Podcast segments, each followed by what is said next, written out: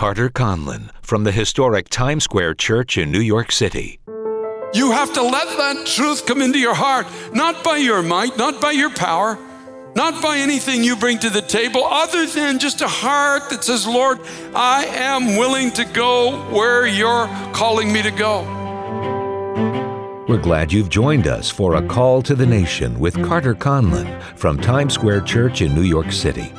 We're living in calamitous times here on the earth, a time of wars and rumors of wars, a time of famines and of pestilences, and a time where Christians are hated for following God. But in the midst of all of this, Jesus tells us His gospel will be preached in all the world, and then the end shall come. With all this going on, how can the gospel be preached? Let's join Carter now as he gives you the answer to this question with his message titled 2022 Let the Harvest Begin. The message God's given me is simply called 2022 Let the Harvest Begin. So, Father, I want to thank you, God, with all my heart for the word that you've given to me. I thank you, Lord, that the year 2022, we go into it surrounded by your love, infused, God, with the confidence that only your presence in each of our lives can give us. We're not much in ourselves, but you in us is everything. So, Lord, we ask God that you would use us for your glory in a new and a profound way in the days ahead. We ask you, Lord Jesus Christ, that you would raise up an army of soldiers for your kingdom's sake who don't even know yet that they're soldiers in your army. But God, you would break through every wall of unbelief and reach the center core of every heart and cause us, cause us to rise up and say, I'm going with God. Cause us to say, Lord, if you've given me your Holy Spirit, then that's my inheritance and I lay claim to that. Lord Jesus Christ, before you come and return to this world, we ask that you would grant one great and glorious harvest on the face of the earth. God Almighty, that you would bring an innumerable number of people into your kingdom. And God, you would do it through people that you're going to use for your glory, that you're going to raise us up as the end time church you're going to give us the strength that we need, the giftings of the Holy Spirit. And Father, we thank you. We thank you, Lord. It's not our might, it's not our power, it's not by our intellect, but it's by your Holy Spirit. God, this kingdom will be built by your Holy Spirit animating us, empowering us, causing the promises of God to come to life as we choose to believe you. Jesus Christ we ask you that you would raise us out of all weakness and raise us into the strength that your cross has provided for us. My God, raise us out of voicelessness and give us a voice, Lord, to speak to this generation. Give us a song, as David the psalmist once said, where we were brought out, God, of the sinking places of this world and set upon a solid rock and put a song in our heart that many can see it and fear and will turn to you. God Almighty, we believe that what we're about to read is our inheritance. And we lay claim on it and we thank you for it in Jesus' name. Amen. Acts chapter 2, 2022. Let the harvest begin. Verse 14 Peter, standing up with the eleven, raised his voice and said to the men of Judea and all who dwell in Jerusalem, Let this be known unto you, and heed my words. For these are not drunk as you suppose, since it's only the third hour of the day. But this is what was spoken by the prophet Joel. And it shall come to pass in the last days, says God, that I will pour out my spirit on all flesh. Your sons and your daughters shall prophesy. Your young men shall see visions. Your old men shall dream dreams. And on my men servants and on my maid servants I will pour out of my spirit in those days, and they shall prophesy. And I will show wonders in heaven above and signs in the earth beneath blood and fire and vapor of smoke. The sun shall be turned into darkness and the moon into blood before the coming of the great and awesome day of the Lord. And it shall come to pass that whoever calls on the name of the Lord shall be saved. Now, the Apostle Peter identifies this moment that I just read to you from the scriptures as the beginning of the last days. And so the last days, according to the Word of God, began actually on the day of Pentecost and have been unfolding over the last 2,000 plus years. And it is in my heart to tell you that I believe that we are in the last of the last days now. We are approaching the return of Christ. The last days, of course, as described by Joel the prophet, he spoke about pestilences. If you go to the Old Testament and read from the book of Joel, there was a pestilence that had come over the land. And you think about this worldwide pestilence called COVID that's not going to go away. It's just going to continue mutating and actually could, in the long term, actually become more fearful than it, actually, it is today. He spoke about famines coming upon the earth, the darkness coming on this earth as in the heavens. The sun shall be dark and the moon shall be turned into blood. The stars of heaven will be affected. He spoke about nations being enraged against both God and against his people. And Jesus Christ himself in Matthew chapter 24, verses 6 to 14, actually concurs with Joel about the last days. Listen to what he said when he was asked by his disciple, disciples said, Tell us, what will be the sign of your coming and the end of the age? Verse 6 of Matthew 24, he says, You will hear of wars and rumors of wars. See that you're not troubled, for all these things must come to pass, but the end is not yet. Nation will rise against nation, and kingdom against kingdom. There will be famines, pestilences, earthquakes in various places. All these are the beginning of sorrows. Then they will deliver you up to tribulation and kill you, and you will be hated by all nations for my name's sake. In other words, it will become extremely unpopular as this world launches into its final rebellion against the lordship of Jesus Christ. It will be unpopular to be a follower of Christ. And then many will be offended and betray one another and will hate one another. Then many false prophets will rise up and deceive many. And because lawlessness will abound, the love of many will grow cold. But he who endures to the end will be saved. And this gospel of the kingdom will be preached in all the world as a witness to all nations, and then the end will come. So we look at uh, a calamitous time in the earth, a time of wars and rumors of wars, of famines, of pestilences, of, of betrayals, of, of people hating the followers of Jesus Christ. And in the midst of all of this, then suddenly Jesus says, But this gospel will be preached in all the world, and then the end shall come. And so we ask ourselves, how in the world is this gospel going to be preached? Well, the answer is easy. It's Acts chapter 2, verses 17 and 18. Let me read it again. It will come to pass in the last days, says God, that I will pour out my spirit on all flesh. Your sons and your daughters will prophesy, your young men shall see visions, your old men shall dream dreams. And on my maidservants and on my hand servants, I will pour out my spirit in those days, and they shall prophesy. So the answer being that God Himself will preach the gospel through a people that have abilities which He alone could have given them. It's really that simple. That's the way it started on the day of Pentecost 120 ordinary people. I've shared it probably dozens and dozens of times from this and other pulpits because my mind loves to go back into that room where, where they had gathered. It was a fearful time, it was a dark time. The, a murderous spirit had gotten a hold of this world. It had just crucified the, the Son of God, the Lord of glory. And in the midst of all of that, you'd wonder how is this message of the cross going to be preached? He had told his disciples that as the Father has sent me, now I'm sending you. And it must have been in their heart, how in the world are we going to do this? How are we ever going to overcome the limitations of our own abilities?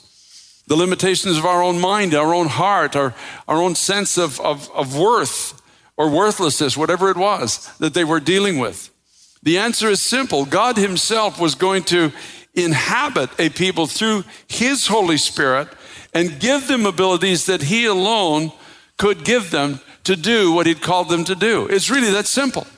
These men and women came out of the upper room, and by the Spirit of God, they were given the ability to communicate with people of other nations, other language, other cultures, with abilities given by God Himself that the, the, the observer, the, the serious observer, knew that only God could be doing this. Who, who could be giving these people these abilities that they don't naturally have, doing things they didn't naturally learn to do, going places they couldn't naturally go, given resources that they, they didn't have when they first went into that place of prayer that only God could have given them. You see, this is the great promise of our day. The harvest is already here. The fields are already white to harvest. And God now is looking for a people, just another group of ordinary people like you, sir, in your home, like you, ma'am, like you, young person. He's not looking for super men or super women. He's not looking for people with innumerable diplomas on their wall. He's not looking for you to argue his existence on the earth. He's looking for you to open your heart and let him be God and prove who he is through your life to every doubter that you'll ever encounter. You have to envision with me these people coming from the temple, and they had, they had just been involved in a very meaningful religious exercise. And yet, as they're passing by this group of people that have just come out of an upper room, with, with the glory of God literally in their soul and their, their mouths speaking things that, that they've never been taught to do. They're communicating in a way that they've never known how to communicate. And they're standing in public view with a boldness. This perfect love of God that had just touched their hearts had cast the fear of man out of them. The fear of repercussion, the fear of the future, all these things were gone because the, the one who so loved the world that he gave his only begotten son is now inside of them. And that love that casts out fear is now pouring through these ordinary men and women who've, who've just decided, they made a decision. I'm, when they went into that upper room, they just said, I'm, I'm going where God is, and I'm going to do what God has called me to do, and I'm going to do it for His glory. They, they didn't know how this was ever going to be performed. But suddenly, the scripture says the room was filled with the sound of a rushing mighty wind and cloven tongues of fire representing the presence of God's Holy Spirit sat upon not just select ones in the room, but everyone in the room was filled with the Spirit of Almighty God. The rich, the poor, the educated, the uneducated, the strong, the weak, Everyone in that room was filled with the Holy Spirit, and they came out of that room into the marketplace and they began to speak to people in languages that they had never learned, known languages. And they were speaking about the glorious things that God had done, is doing, and is preparing to do. That was their conversation. In the Greek New Testament, it says they were speaking the megaleos of God, which means the, the anticipated outworkings of this new inward presence of God in their life. There, there, there, was, remember, when the Spirit of God comes upon your sons and daughters and handmaids and, and men servants, they will prophesy, which means they'll begin to move in unison with God about the things that God is about to do in and through them and in the lives of anyone who calls upon him in theirs or our generation. Joel also makes this incredible statement. You know, he says there's the, the harvest is great, and we're living in a in a season in the world right now where where people the, the harvest is ready. People's attentions have been gotten. They, they're, they're not sure about the future. They're, they're afraid of disease. They're, this is the first generation in, in, a long, long time that don't see a hope and they don't see a future. And, and they're suddenly being, being moved as a, as, a, as a mature harvest would be, being more or less swayed by the wind. And Joel said there are multitudes, multitudes in the valley of decision. In this season of harvest, Joel is speaking about in the last day that multitudes are, are there as the threshing instruments are beginning to come and gather the harvest and they're, they're in their hearts they're, they don't know which way to move. They don't know what to do. They're being moved about by winds. And yet in the midst of it all the voice of god is calling them calling the, the undecided to make a decision. And that's what god is doing for you. He's calling you to make a decision for him. Don't be undecided any longer. Don't sit on your couch and declare yourself to be unworthy or just a drug addict or just a depressed person or somebody whose family's a mess or hopeless. You are the end time army of God. You have to let that truth come into your heart, not by your might, not by your power, not by anything you bring to the table, other than just a heart that says, Lord, I am willing to go where you're calling me to go. In the book of Acts, Peter, the apostle, spoke some great truths about the salvation that God was offering the people. And the scripture says, when they heard it, they were cut to the heart. And they said to Peter and the rest of the apostles, Men and brethren, what shall we do? When they heard it, their hearts were moved. And they, a question came to their lips What shall we do? And that's the question I believe is coming to some of your hearts right now. Pastor, I hear you. I heard Kate tonight. I heard, I heard Pastor Teresa. I heard Brother Ross, I, I, heard those that have been praying. I heard it in the songs, and I'm, I'm feeling moved upon. But what is it that you want me to do? If we're going to trust that God will give us His Holy Spirit, let's go back to the original instructions in the Bible. Peter said to them three things. Number one, he said, Repent. In other words, put away your sin. Have a change of heart. You've walked your own way. You've made your own choices. You've done your own thing. It's probably why you're feeling so empty as you're listening to my words. Well, stop going that way. That's what it means. Stop the journey that where you have prescribing the ways, the pathway for your own feet. You're living by your own thoughts. You're your own judge of what is good and what is evil when there's a clear standard of that presented to you in the Word of God. So, the, the first thing Peter says to the people stop where you are, stop what you're doing, and turn towards God. And let His Word now become your truth. Be sorry for the way that you have been living. That part of repentance is a sorrow for sin. Be sorry. If you're living in a way you shouldn't be living. You're doing things you know, you know instinctively it's wrong. You might not be a student of the Bible, but you instinctively know that theft is wrong. You instinctively know that cheating on your marriage partner is wrong. You instinctively know that sex outside of marriage is wrong. You instinctively know that drunkenness is not a good thing or addiction is not a good thing. You know that pornography is something that you should not be ingesting into your mind and into your spirit. You know it. Peter said the first thing to do is repent. Make a decision in your heart. I'm not going to live this way anymore. Make that decision.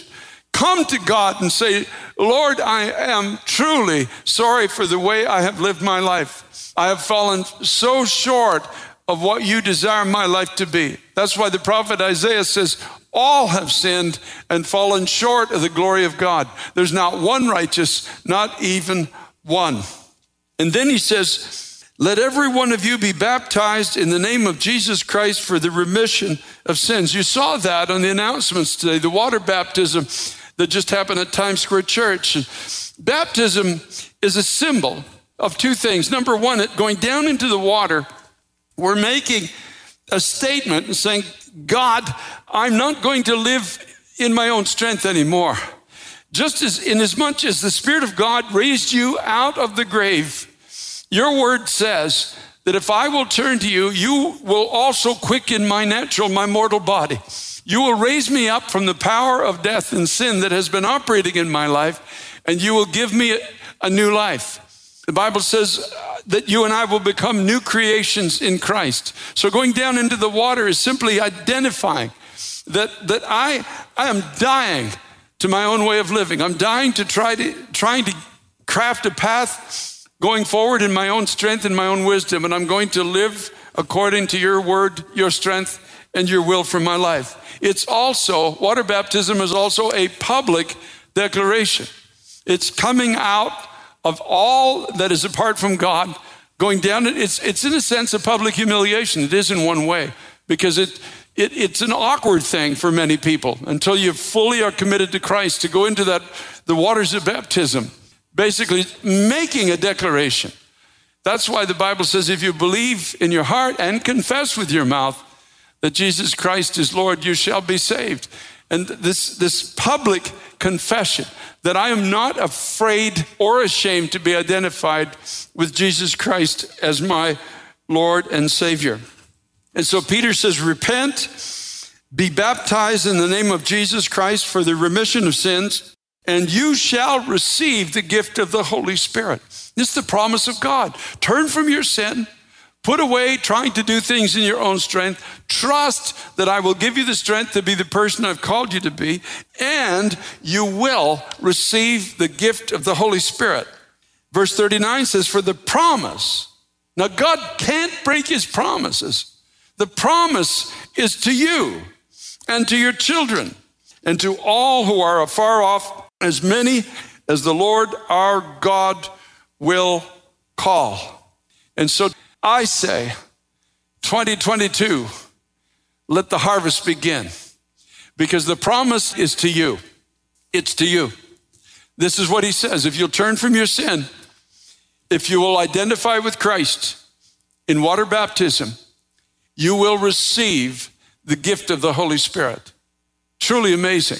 This promise is to you, and we talk about the need for restoration in our families, to your children. The promise is to all who are far off. That means members of your family, perhaps, and others that are just seem to be a thousand miles from Christ right now. But as they see your life being transformed before their eyes, they too will turn from their sin and identify with Christ and receive the Holy Spirit. And as many as the Lord our God will call, people that God will use your life to reach, people that you're not even aware that you're going to be speaking to but once the Holy Spirit has control of your life, you'll be taken into places that only God can take you and doing things that only God could do through you. And so, Father, in Jesus' name, oh God Almighty, God Almighty, 3,000 people that day had the sense to hear the gospel that was preached from the lips of your servant Peter. I pray that people online, by the hundreds, perhaps the thousands, will have the sense to turn from their sin, to identify with you, Jesus Christ, the Son of God, that we would yield our lives, everyone would yield their life to you and not be afraid to confess you publicly through their voices and through their actions in baptism. And God, you promised the Holy Spirit. You promised giftings and abilities and power.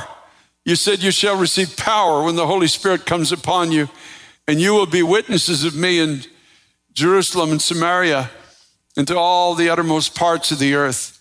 This is who your church is, my God. This is who your church has always been. Now I'm going to ask you online to pray a simple prayer with me and make it your own. Say these words after me Lord Jesus Christ, thank you for dying for my sin. Today, I open my heart to you and I do repent of my sin. And I ask you to forgive me. Come into my life and be my Lord and be my Savior. I give you my heart. I give you my future. I give you the testimony of my lips. I give you the testimony of my life. I ask you to fill me with your Holy Spirit and give me abilities to declare you to this generation and to my family and my friends in ways that only you could do it. Change my heart, change my life, change me from the inside out, and let my voice from this day forward be used for your glory. Oh, Jesus. Thank you for loving me. I choose to be part of this end time harvest. Into your hands, Almighty God, I commit my spirit in Jesus' name. If you prayed that and you meant that, I'm going to ask you to do one more thing. Just text the word connect to 51,000. That's connect 51,000, and somebody from Times Square Church will be in touch with you. Let us help you get started in your new walk with God. And so we're so thankful for those of you who have given your lives to Christ. You will never regret this decision. God bless you. Thank you for joining us this week for a call to the nation with Carter Conlon from Times Square Church in New York City. For more information, log on to tsc.nyc. That's tsc.nyc. You can count on a powerful message each week on A Call to the Nation with Carter Conlon.